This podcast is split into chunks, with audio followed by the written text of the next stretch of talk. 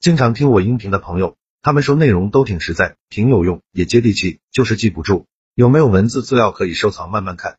为了方便大家，我刚开了一个微信公众号，名字就叫做说话细节。公众号计划更新一千个口才情商技巧，非常值得反复阅读。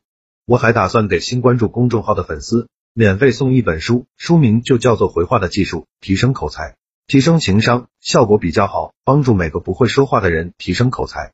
回到今天的话题，检测社交能力的十五点，越多越麻烦。一过生日，别人唱生日歌的时候很尴尬，因为大家都在关注我。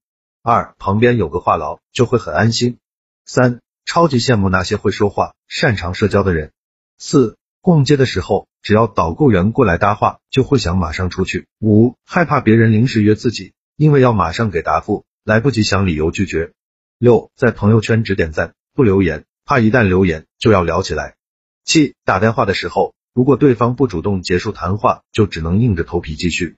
八被领导强行派去陪客户吃饭，有种被逼良为娼的感觉。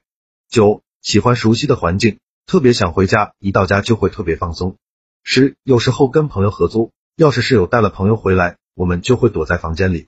十一，经常会被别人说成是高冷、装逼，不好接近。十二，微信上有时候没有及时回复对方，不是因为不喜欢对方，而是真的不知道说什么才好。十三，进电梯一进去就会站到最角落，生怕跟人接触。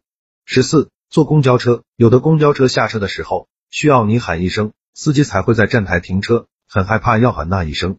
十五，准备开门出去，听到对面邻居也要出来了，就会等一下，先不出门。